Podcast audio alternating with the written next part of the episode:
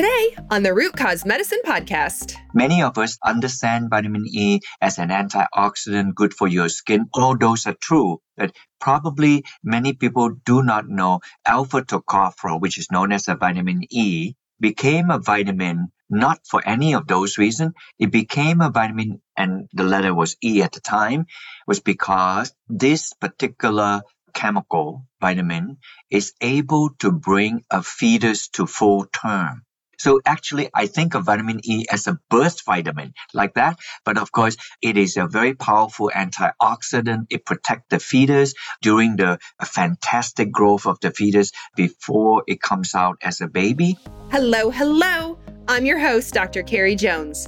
And today I'm talking with Dr. Barrie Tan, who is the world's foremost expert on vitamin E.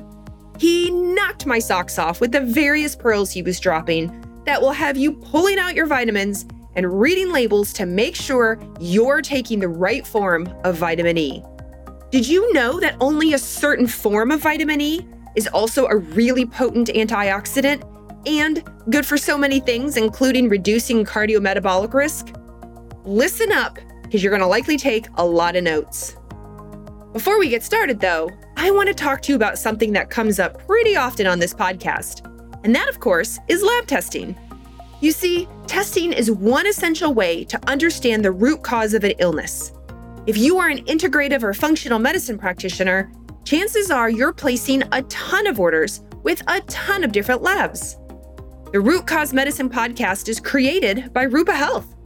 Rupa is the best way to order, manage, and track results from over 30 different labs in one single place for free.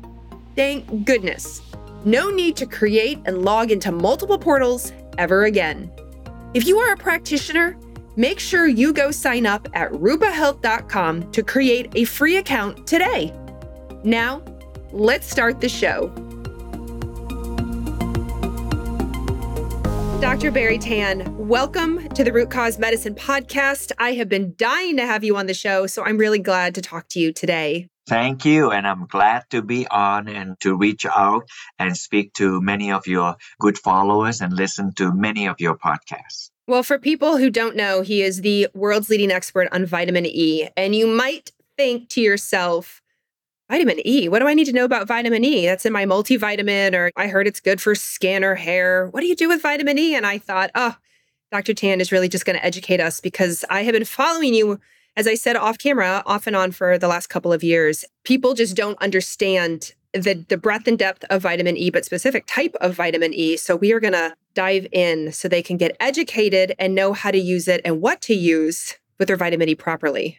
Yes, yes, yes. Vitamin E was discovered by two scientists, pediatricians at UC Berkeley almost exactly 100 years ago. Many of us, like you said, understand vitamin E as an antioxidant good for your skin. All those are true.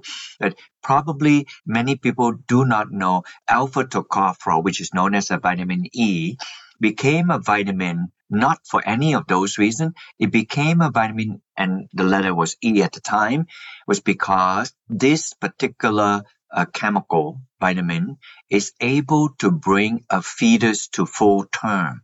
That is very, so actually I think of vitamin E as a burst vitamin like that. But of course, it is a very powerful antioxidant. It protects the fetus during the fantastic growth of the fetus before it comes out as a baby.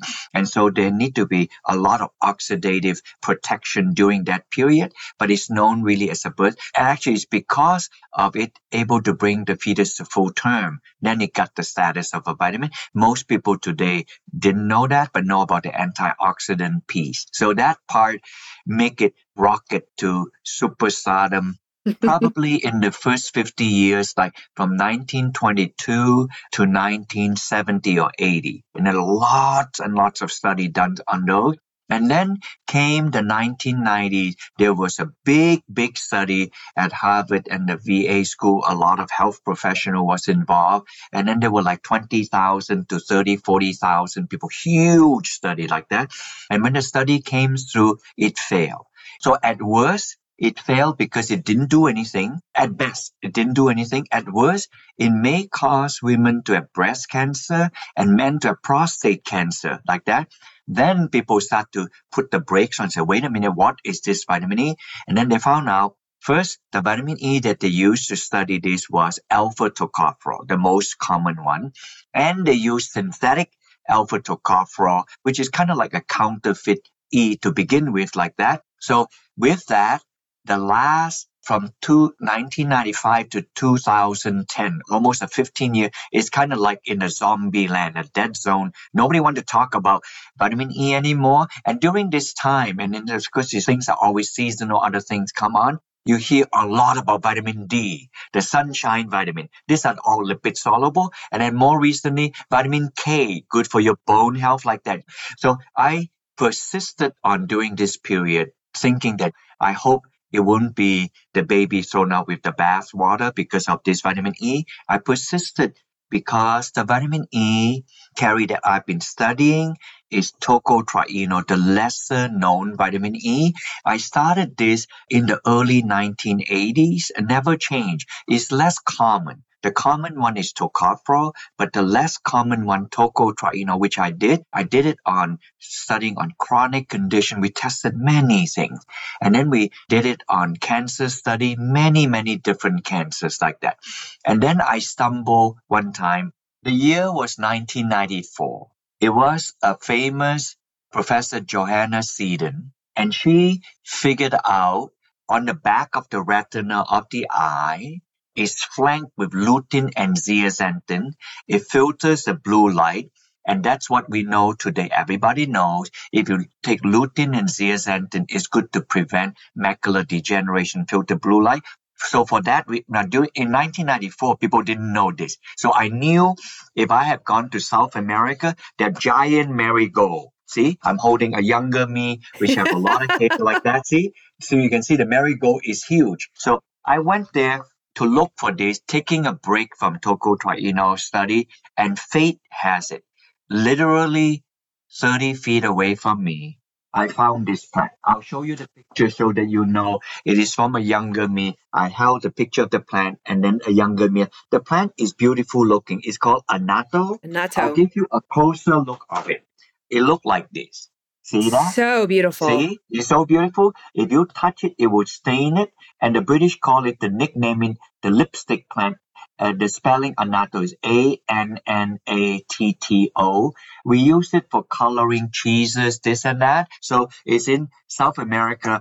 And then I thought, wow, this color is the keratin, like lutein and zeaxanthin. Then I said, but I know that lutein and zeaxanthin are very unstable. So, but usually they are bound like in the cytoplasm, like beta carotene in carrot, lycopene in tomato. If you cook them, they leach out. Otherwise, they stay in the cell, so they're protected. However, on this thing here, it's not protected. Notice that if I touch it, it stains me. Then I realize, oh, this thing is not inside anything. So that if there's any sunshine on it, it would just cause it to degrade and nobody would want it. Then I was guessing. I really was guessing, Carrie. I was thinking it must be a very powerful antioxidant that protects it.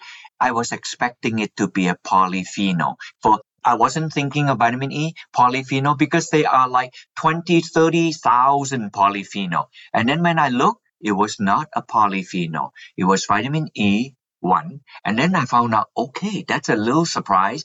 Then I looked further and it's, oh, it didn't contain any tocopherol, which is the common vitamin E that protect it. Then I said, oh, it contained tocotrienol. So the more and more surprising. And the most surprising part is it is a tocotrienol free of tocopherol. So it's almost completely tocotrienol. Why do I make a point to say completely tocotrienol?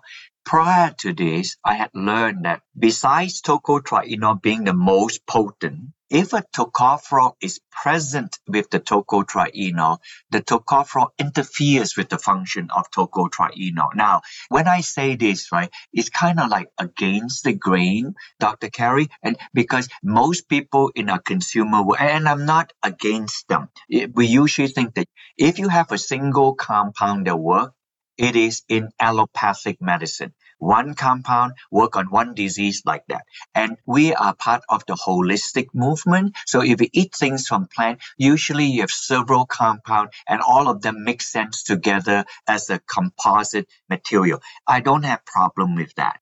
However, for the consumer and the practitioner, remember this. If you accept in life that a composite of different things is synergistic, you must also consider the possibility of antagonism. So if is synergism, but luckily, most of the time things are not antagonistic. They are synergistic. This is one of the rare exception. I really did not expect that. I found out i just thought that well alpha tocopherol present with tocotrienol they're all vitamin e. They should be good. And if it didn't uh, bother anything then it's innocuous I found out that it was the alpha tocopherol was not innocuous. It actually interferes with the function of tocotrienol. And this is how I explain this. That the, we study colon cancer, many, uh, lowering cholesterol, other, but the colon cancer. So the professor who did the work say if you use this much, this much of tocotrienol, and it would lower the cancer all the way down. And then in the next study, he used the same cancer and he used the same amount of tocotrienol. Now he purposely add back 25% tocopherol. It's an add back. And when he did, the amount of cancer did not kill all the way. Some of the cancer cells survive. And then when he add more tocopherol back, more survive. And when he get to like about 50% alpha tocopherol compared, the tocotrienol stay the same. He add 50% back, none of the cancer died. Then I said, oh my God, this tocopherol is actually blocking the function of tocotrienol. So therefore, after that, and all our study after that, when we do clinical trials, we make sure that the patient are not taking tocopherol uh, like that. And then for other people, I don't really find a reason why people should be supplementing with alpha tocopherol with a lone exception. And the lone exception would be in an expectant mom in prenatal. Remember, it's a birth a vitamin like that. Then in the prenatal, you want alpha tocopherol. But after the baby is born, which means that for most part of her life, for the entire life of men, because they don't carry baby like that. So therefore, alpha tocopherol is adequate when we eat fruits and vegetable and vegetable oil, but not need to be supplemented. That is the reason why I think in the 1990, all the alpha tocopherol uh, clinical trials in the huge clinical trials failed because alpha tocopherol didn't work. So I'm just really fortunate Dr. Carrie, I persisted with this vitamin E. It's kind of like this is not only my baby. If I die with it, I die trying. So I'm very passionate about this. But lucky for me, somebody up there is looking down at me. I persisted on doing this, and now I see huge amount of benefit to people with tocotrienol. Which is amazing. And that, first of all, that you discovered this in the annatto in the plant but also, you know, everyone listening right now has their multivitamin pulled up in front of them, and it's going to say a variety of things around vitamin E. It might say the alpha tocopherol, it might say mixed tocopherols, or it'll be a combination of tocopherols and tocotrienols when they're looking in the vitamin E section. Can you, before we get into all the benefits of tocotrienol, which is really what I think a lot of people want to hear about, it's the mixed tocopherols that I want to touch on, or like you'll see next to vitamin E, just anything with the word mixed and what you've seen with that, or why you again advocate for tocotrienol completely. Mixed tocopherol is good because from a plant, when the plants themselves make vitamin E, they oftentimes mix tocopherol. And the dominant tocopherol that they make is gamma tocopherol, and immediately gamma tocopherol protect the vegetable oil from going rancid and bad. And most vitamin E are found in vegetable oil, soy oil, corn oil, and many other vegetable oil like that. Alpha tocopherol was kind of like a sore thumb sticking out because it was known as the vitamin E to begin with, and then they had this fetal uh, preventing, making the fetus to go to full term like that, and so people accentuate that. But actually, alpha tocopherol is not a very strong antioxidant as gamma tocopherol, and the plant don't make a lot of alpha tocopherol. So I don't know, somewhere we got into our head and could want to consume a lot. I think that mostly it was a marketing plan. I know you didn't ask this, but I want to let you know. Alpha, if you have 10 milligram of alpha tocopherol, you can say 10 IU of alpha tocopherol, like that. If you have 10 milligram of gamma tocopherol, which is supposed to do what you want it to do, is only 1 IU. So therefore, very quickly, the, the industry will know that, oh, just give them alpha tocopherol. The claim of the IU is big enough that now you fast forward today, the FDA now no longer allows vitamin E to be given IU because the original idea of the IU thing is to help to support the fetus to full term. But then, see, the whole thing is already lost in translation. If I were to be a man taking 400 IU of uh, vitamin E, then the idea is that I'm taking 400 IU to help me to help my fetus to go to full term. The whole thing is a joke and a fast anyway. So now the FDA doesn't allow that. So if you say you add tocopherol or tocotrienol, you must put milligram. The IU is a translated meaning for this prevention of the fetus not going to full term, like that to have the baby to full term. So I think that was the reason. So, however, now that you ask the mixed tocopherol, that's good. So, if people have mixed tocopherol and tocotrienol, that's good. Mixed tocopherol will have a small amount of alpha tocopherol. That's fine. The small amount does not interfere. Many audience would ask, just in case you may not ask me towards the end, oh, Dr. Tan, if you say all this thing is true, so what food should I avoid so that they have avoid the alpha tocopherol. Would that matter? It doesn't matter. If you take your normal food with vegetable and cooking oil, you probably will get up to but no more than 10 milligram of alpha tocopherol. And say, if you say for argument's sake, if you take 100 milligram of tocotrienol, so 10 to 100 approximate to 10%. So 10% of alpha tocopherol to the total vitamin E of tocotrienol, then that would not interfere. Interference would come when the alpha tocopherol is about 20% or more. That means you have 20, and it is nearly impossible to get 20 milligram alpha tocopherol from food. You will almost have to consume shocking amount like 3,000 to 4,000 calorie a day. Unless I'm a sumo wrestler, I won't be consuming three to 4,000 calorie a day. That would be insane.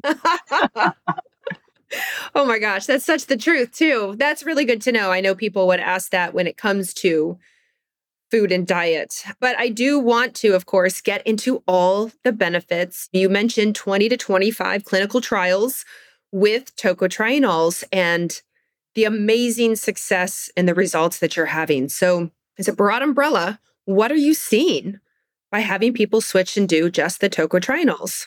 Yeah, we initially have mined this from a lot, maybe hundreds and hundreds of animal studies. And from the animal studies, it looked like the benefit are generally in mitigating chronic conditions. So now I have to explain what's as an example. So the chronic conditions that they have studied in animal osteopenia that lead to osteoporosis, which would be more exemplary of a postmenopausal woman, or metabolic syndrome, and then they'll shape more like an apple. Hey, shaping like a pear is not congratulatory, but shaping like an apple is dangerous because it's central obesity like that and then also people with pre-diabetes, we study that also, and also with diabetes. And finally, they also study it, fatty liver disease. So that is that chronic disease cluster. The other one we have of the 2025 study, we have about five, six of them. They are cancer. Now, we did the study. We cannot say it in the bottle. The FDA will come after us, but we decided to do it. Why do we do that, Dr. Carrie? We did that because at a time, half of all the published animal study show that tocotrienol kill the cancer cell, bring about apoptosis, and reduce the tumor size. Then I thought, my goodness, if it does it like a drug and it's got no side effect, I got to do something about it. So, and then, but then I did not have the financial means to do that. My, I have a small company trying to do this. And you know, sometimes if we have a good heart, the star line up for us. Not everything that I do is all my, I'm not that kind. I'm just trying to make a living, hoping to deliver health to other people. And you know how this came about? There was a famous oncologist in Denmark, in the kingdom. Denmark is a very well known and it's a small country, but very well to do country. They have social welfare, take care of all the patients. I remember when I met the chief oncologist, he told me, that, I'm not making a political statement, just a statement. He said that what you have in the Obamacare when President Obama had we already had that and much better 50 years before President Obama had it. 50 years before. But of course, Denmark is a small country and very, very wealthy. They take care of all their populace from the day they were born until they die. This is total healthcare like that. So he saw the data I sent to him on animal study and then six months later, I thought that this is a, going to be a radio silence. It's not going to come back because many times I share this with people, nothing come back. He came back. and then when he came back, and then you know what he said? He said, Dr. Tan, I am going to do five to six clinical trials. All of these are for five to six clinical trials uh, like that. And I nearly fell off my chair. I remember saying like that, well, Professor Jakobsen, I don't think I have the financial means to even pay for half of one clinical trial, never mind five. And then in a kind of like a European thing, not as effervescent as American way, said that, you know, well, Dr. Tan, did I ask you for funding? Listen, you did you didn't ask me for fun. He actually have the kingdom of Denmark to pay for the study like that. So the study is afoot now. That was about seven, eight years ago. So in those study, he studied mostly women type cancer, ovarian cancer, breast cancer, and then the one that they both men and women are colon cancer and lung cancer. A significant number of the population smoke, and then colon cancer. So those are also quite common cancer in our country like that. So I'll say that piece first. Then I go back to the chronic condition piece. Right now, all of them are still ongoing, slow down because of the COVID pandemic and then endemic time. But the ovarian cancer has finished ovarian cancer, they study stage four cancer patient. It's pretty kind of like a sobering. They study stage four, which means that there are no more options available. You cannot operate, you cannot irradiate. There will be no more faster if you were to do that. So you can only give them a chemo to prevent the cancer from going bigger, the tumor from going. So the path they do it is anti-angiogenesis. That means that when the tumor is big, the new blood vessel coming to feed the tumor. So it's a growth of new blood vessel. And they found that in the animal study, the tocotrienol cut the feeding tube to the tumor like that. Basically, if you are wired as a dinosaur, you got to eat huge amount. So if you cut the feeding tube, then the dinosaur is the first to go. You know, when, when in the Yucatan, uh, the meteorite strike and then dinosaur were gone. Notice that uh, the amoeba, they didn't die. They were in the ground because they consumed so little like that. And pretty much this is the same. So they did that. So on one group of the stage four cancer, ovarian cancer patient, they took Avastin, it's anti-angiogenic drug and the other group they took Avastin and tocotrienol. We are not allowed to have a group just Avastin and just tocotrienol because we cannot assure or ethically allow if they don't take Avastin is better. So they have to have that. So therefore, the only thing Avastin and Avastin and tocotrienol. Would you believe it? After six months, in the one that is in Avastin, they nobody was around so like that. So it's very sobering like that. And they already have it in the record. In the one that took tocotrienol, 60% still living. That is not a nothing on stage four cancer patient. Ovarian cancer. That at uh, that. Yeah, and then stage four. This is a very final stage. And then there was some interesting part. The doctor had to stop the study. There were some men and women doctor, but in Denmark, the nurse have a lot of power and most of the nurses are women. And then now the ovarian cancer, to say, no, the women are helped by this. We want the study to continue. So the physician, they're both men and women, they said, well, we don't know what to compare with because the Avastin group is no more. So we don't know what to compare, but they insisted. So the study went on four times longer, not six months until 24 months. And even after 24 months, 25% still living. Well, now you do the math. I think that it did something and then the study stopped like that. So if towards the end we don't have time, the audience, you can download my book free of charge later like that. I wrote it all. Whatever I say, I wrote it all. It was written two years ago. Whatever we published in the last two years is not in there. So I just thought that I'd do that at the beginning now. You can download the book. You type my name, barrietan.com forward dash dot book, and then you can download. Or if you see me someday in a talk, in a convention, like in A4M or something, you can pin me down. I can give you a hard copy. If many people ask you, I'll be happy to send you a couple of dozen and then you can give the, if people want a hard copy. Otherwise, people just mostly want to read, they can download that. So that's found in that. Barrietan.com for people who are listening. Barrietan.com. We'll have the link in the show notes because this is thank you so fascinating. And I know people are going to be like, well, what about the other cancers and what's the yeah. doses and what did it do to diabetes. well, yeah. Now, on the chronic, I can come back to the cancer question as you develop question. On the chronic condition side, we first did it on people with hypercholesterolemia. They're otherwise healthy, like that. And then the cholesterol not way too high, like that. And we noticed that the C reactive protein dropped because they were 60, 65, somewhat entering the elderly age. We said, okay, this may help them in the anti-aging process. So these are all clinical study. We already mined this from the animal study.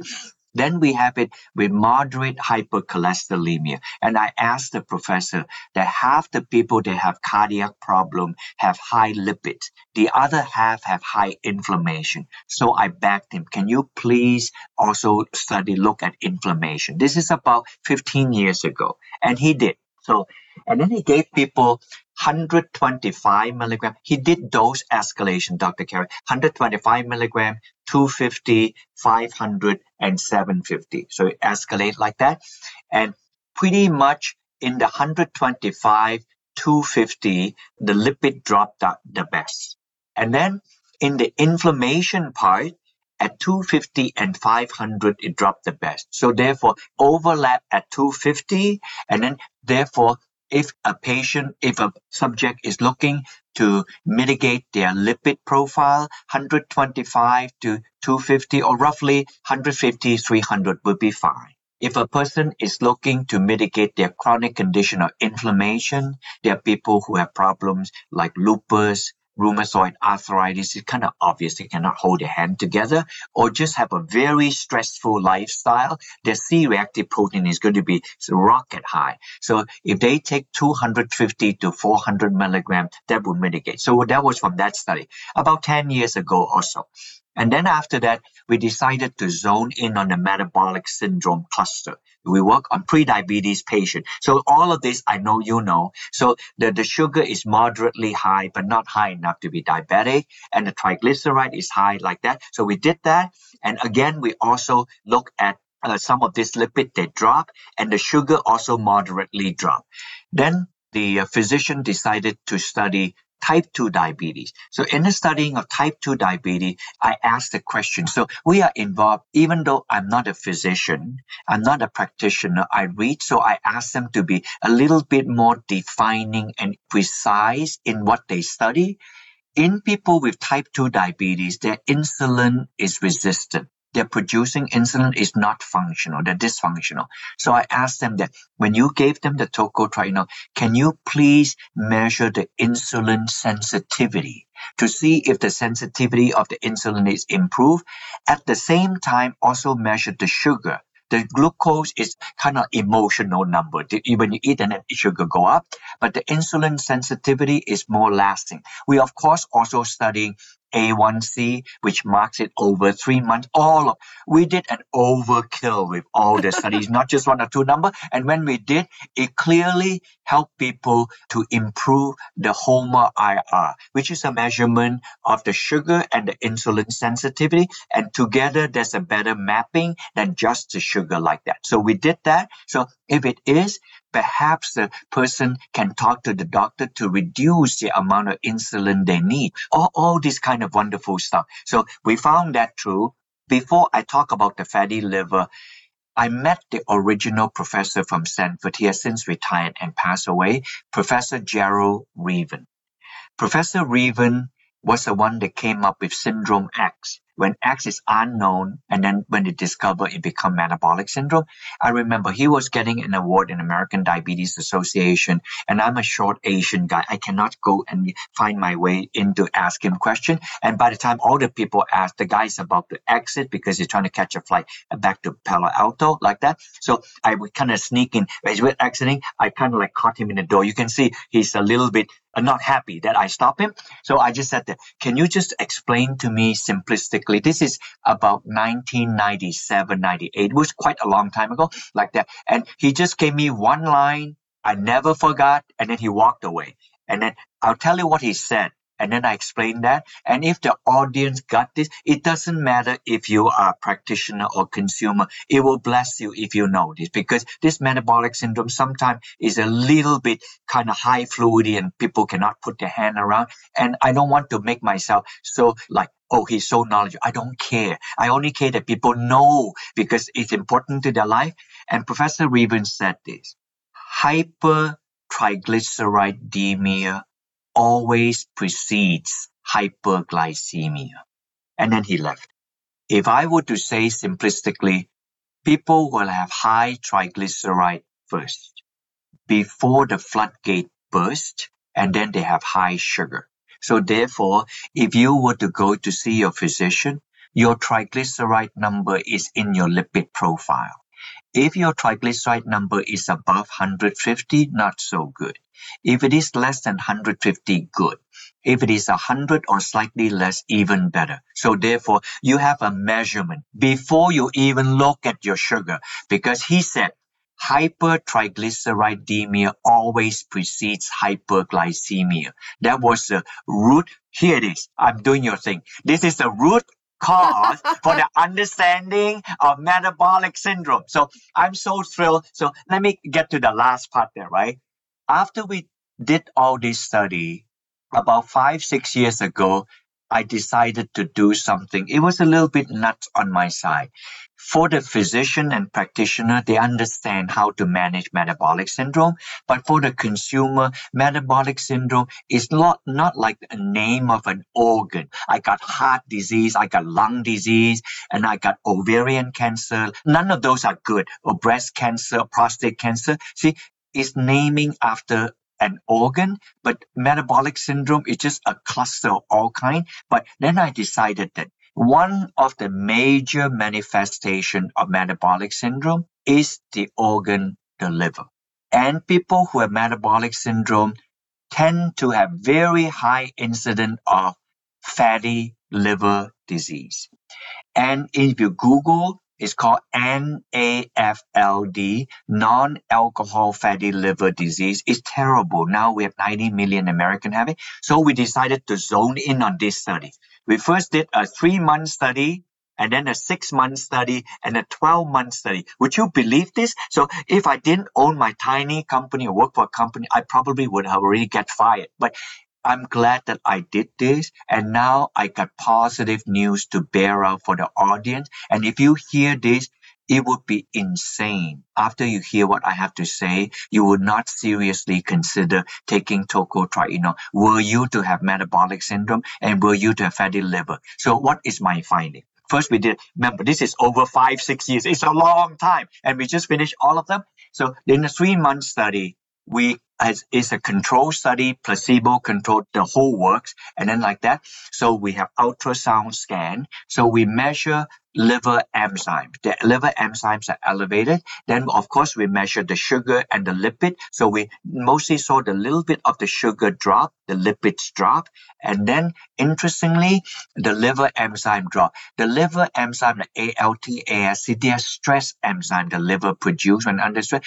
Basically, the fat is stressing the liver, and the liver is telling you I'm stressed. So they release this enzyme. So we saw that drop. Interesting, about uh, 10, 15%. So the paper was published. So now we designed a six month study. So in the six month study, I asked the professor, now can you please measure steatosis, which means the actual fat in the liver. So they have ultrasound. So they did all, everything else they did in the three months, they continued to do that. And then I said, oh, can you also do insulin sensitivity and also glucose? So they have HOMA IR. They did all of those. They, they found out it positively works. Steatosis is reduced. Published. So finally, I said, that is enough to, to sell supplement. Then I said, I talked to myself, I will be 70 years old in six months. I said that I'm not finished yet. I wanted to do the 12 months. 12 months. By the time you recruit, the whole thing will be two and a half, three years. You see what I mean? They're not like mouse or rat. You just collect 100 and you have, it doesn't happen like this. You have to select it. So by the time you have the first one to the last one, and even though your study is one year, the whole thing will look more like two and a half, three years. We did that. And here I am here to report that in the 12 month study, they also did a collection at six months. So that I wanted to see at the six month study was similar to or different from the earlier six month study that was published. It was a completed study. So this is independent study. Everything matches. So in the 12 month study, I did this.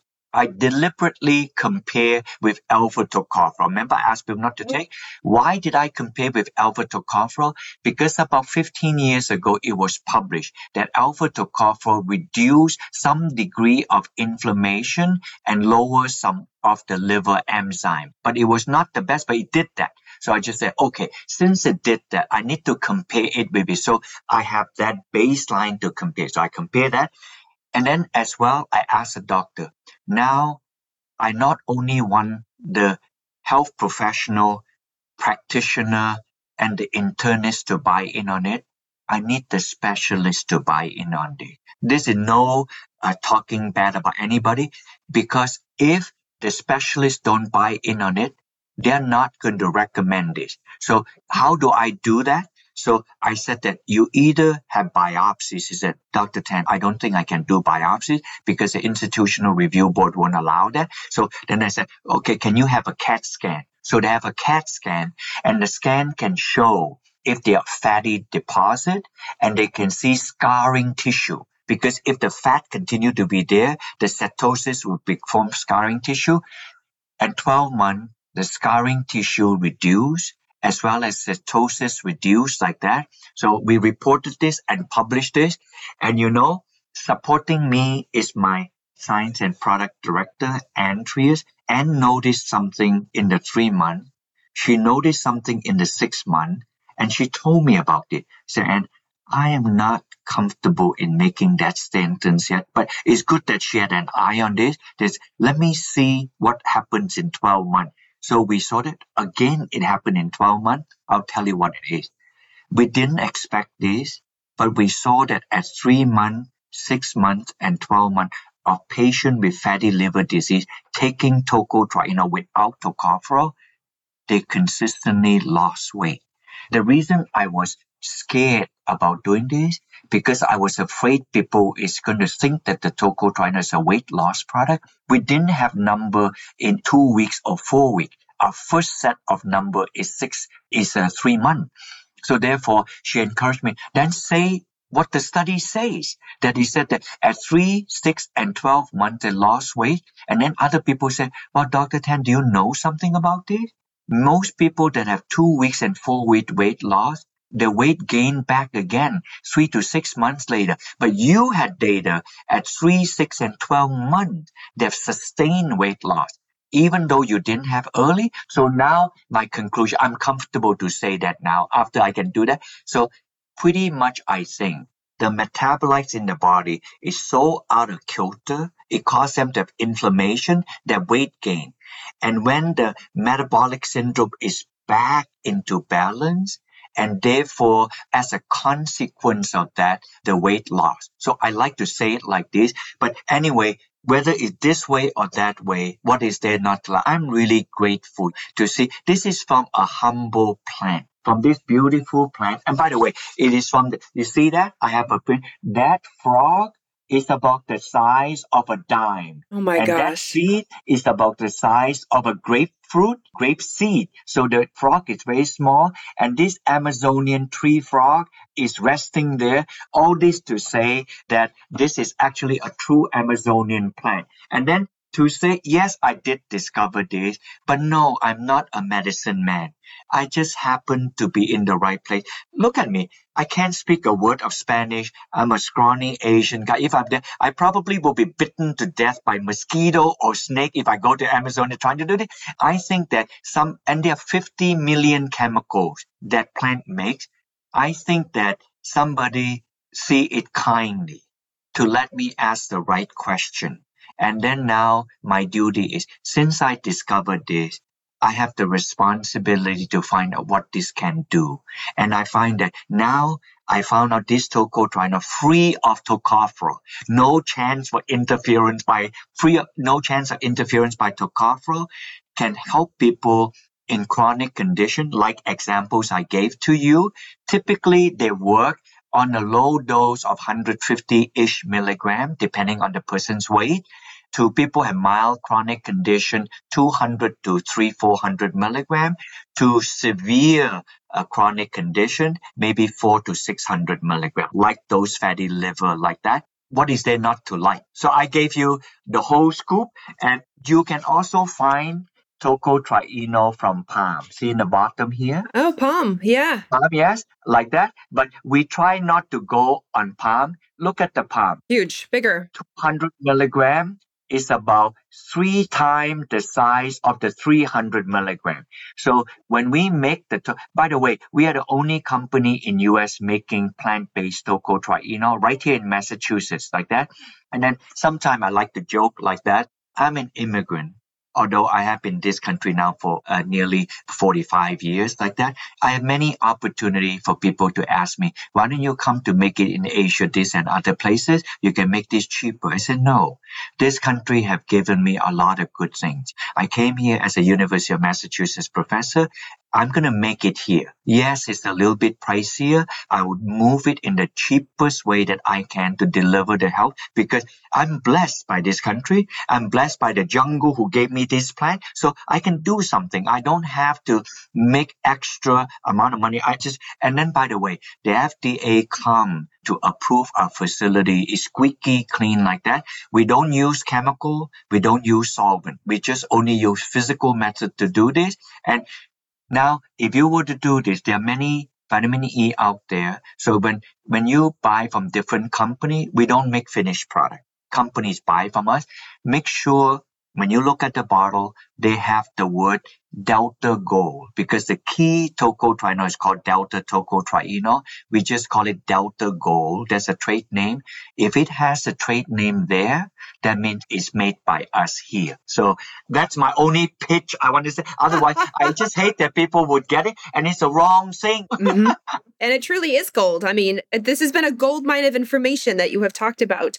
You did mention earlier you are not the finished product, but you do have a list on your website of finished products if people have their multivitamin turned over or been looking for a vitamin E of where they can look, correct? Yes. If you lost any connection, I'm hoping that you can put the so the company is called American River Nutrition. Is it like, or if you put my name, Barrie Tan, Barrie is spelled B A R R I E, a little bit affectatious early on rather than B A R R Y, because at the time I was a student and the leader of the group that did the Saturday night uh, fever, Barry Gibbs of uh, the Bee Gees, and his name was spelled B A R R I E. So I took the name, never change. So if you just type my name, Barrie Tan, T A N, it'll probably lead you there, or simply type American River Nutrition. And when you got in, you say, buying tocotrienol, you would expect that they'll buy directly from us. We don't sell finished product, and then we'll list all the companies you buy from Uh, for a very good health professional company designed for health. They are premier in this.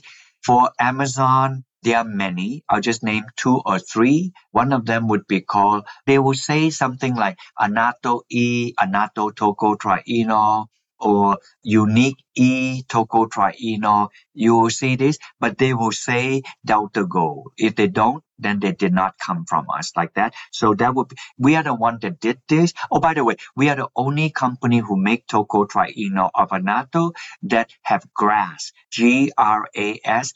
GRAS is a certification given by the FDA, which simply acronized as generally recognized as safe we went to the umpteen degree to make sure so that my wife and I are proud to take the supplement itself. So there you have it, you know, so you can get it and then you can download all the clinical study. But as of two years ago, I put all of this in this book here that you can download. The newer studies, I had one or two of the study. The first one study of the three studies on fatty liver. The other two, if you download on our website, then you can have the whole spiel because published study are organic as we do what we put on like that. So there you have it. I love it. And for those who are just listening to the audio, his book is The Truth About Vitamin E. And again, and we will have this in the show notes at his site, barrietan.com slash book and you can download it there. And we haven't even, I'm going to have to have you on again because we didn't even get into the things like the GG, which is like a teaser when I have you back for a second time as we go into things like vitamin K and CoQ10. So, Dr. Tan, thank you so much for being on the Root Cause Medicine podcast today. This has been so eye opening, so many clinical pearls, so much people, even myself, didn't know about vitamin E. And uh, you're making a world of difference in chronic disease. And I just thank you. Thank you so much. And just allow me one minute because you mentioned GG for the next time coming. Please. GG is a compound called geranylgeraniol. So I just acronized the GG. By the way, you can download the paper from our website also. Then when I went online, oh, a lot of girls have that name GG, but it's spelled G-I-G-I. This is just the two letter G like that, GG. And GG is a compound our body makes that itself is already in the holy of holy. Uh, so the moment I say that this is a compound our body make, then you instantly want to ask, why does our body make GG like that? Our body make GG for three reasons that I know. One is for the synthesis of CoQ10. I'm sure you interview other people, CoQ10 that give energy. The GG is required in the body for making menaquinone for strong bone. See, you got to interview me back in because Vitamin K is hot, you know? Yeah. And GG is important for the synthesis of skeletal muscle protein. As we grow older, we lose muscle mass called sarcopenia, like that. And you know something? And you know how I found it? I was, how I not be blessed? I extract from this plant here. Same thing. I remove the color. I take my Toco tocotrienol out. I always have one or two percent yellowish looking thing in the bottom. And then I was so concentrated on Toco tocotrienol. Eventually I said, I'm a chemist. I got to figure out what the thing is. And then when I discovered it was GG, I said, oh, what is this compound there to do for? Then, so that's it. Um, it's also from annatto. Now I'm going to sag way back to show you something. This is on the background there. That is a huge albatross structure of CoQ10. In the front is the structure of GG. So now if I push the GG, GG down like that, so two and a half times the length of the tail of GG is CoQ10. You have to interview me again. I will. I will explain step by step how GG is used in the human body to make CoQ10. Now, everybody take CoQ10 for strong heart and antioxidant, but most people do not know. GG is what the body used to make CoQ10. And then I just found this from the same plant. So if you go, if until you get a chance to interview me again, please just go online on the same website. You can download the paper so you can have a sneak preview and read about this. So thank you so much for allowing me for the last minute or two to talk about GG. So blessing to all of you who hear this. Hopefully we can run into each other again and then you can pin me down and ask me questions. Absolutely, we will. Well, thank you so much on behalf of the Root Cause Medicine podcast. This has been the absolute best. Oh my goodness. Thank you so much for listening to today's episode. I have one quick favor to ask before you go. If you loved today's conversation, would you mind leaving us a review on whatever podcast platform you're listening on right now? My whole goal is education. So, positive reviews are actually the number one thing that help new people discover the show. You're amazing. I so appreciate it. And I'll catch you on the next episode.